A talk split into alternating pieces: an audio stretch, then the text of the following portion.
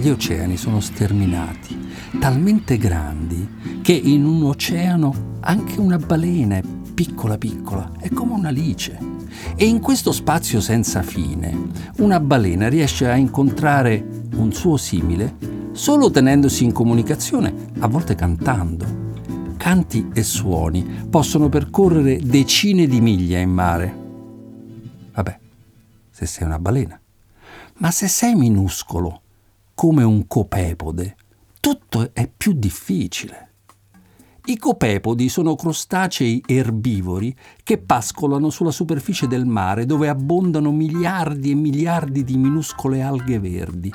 I copepodi sono piccolissimi, potrebbero stare sulla punta di uno stuzzicadenti, ma sono importantissimi per il mare perché sulle loro spalle poggia praticamente l'intero oceano. Davvero, eh? Non scherzo. Quasi tutte le creature del mare mangiano i copepodi. Li mangiano i pesci, merluzzi, sardine, alici, sgombri, tonni, ne sono ghiotti, ma anche i granchi, i calamari, le meduse e persino le balene fanno scorpacciate di copepodi. Io non ne ho mai assaggiato uno, ma devono essere buonissimi, croccanti fuori e succosi dentro perché pieni di grasso. Così pare. Ma per nutrire così tanti animali del mare, i copepodi devono essere davvero tanti e riprodursi in quantità industriale. Ma se è così difficile incontrarsi in mare, loro come fanno, visto che a differenza delle balene non cantano?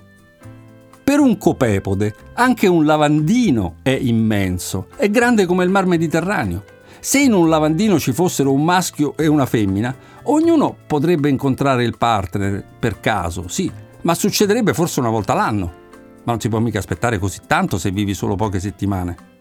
Il segreto allora è arrivare nel posto giusto al momento giusto e farlo sapere agli altri.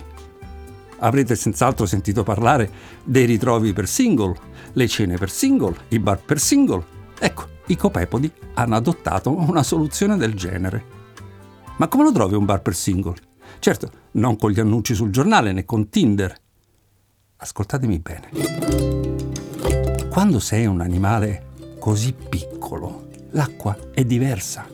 È come se non fosse liquida, è più densa e quando nuoti è come se tu scavassi, lasciando una traccia, una scia dietro di te. Le femmine hanno la caratteristica di essere profumatissime, come se andassero sempre a una festa, e quando si spostano si lasciano dietro una scia odorosa di feromoni per i maschi deve essere buonissima, perché loro passano la giornata ad annusare, usando dei peletti che hanno sul muso.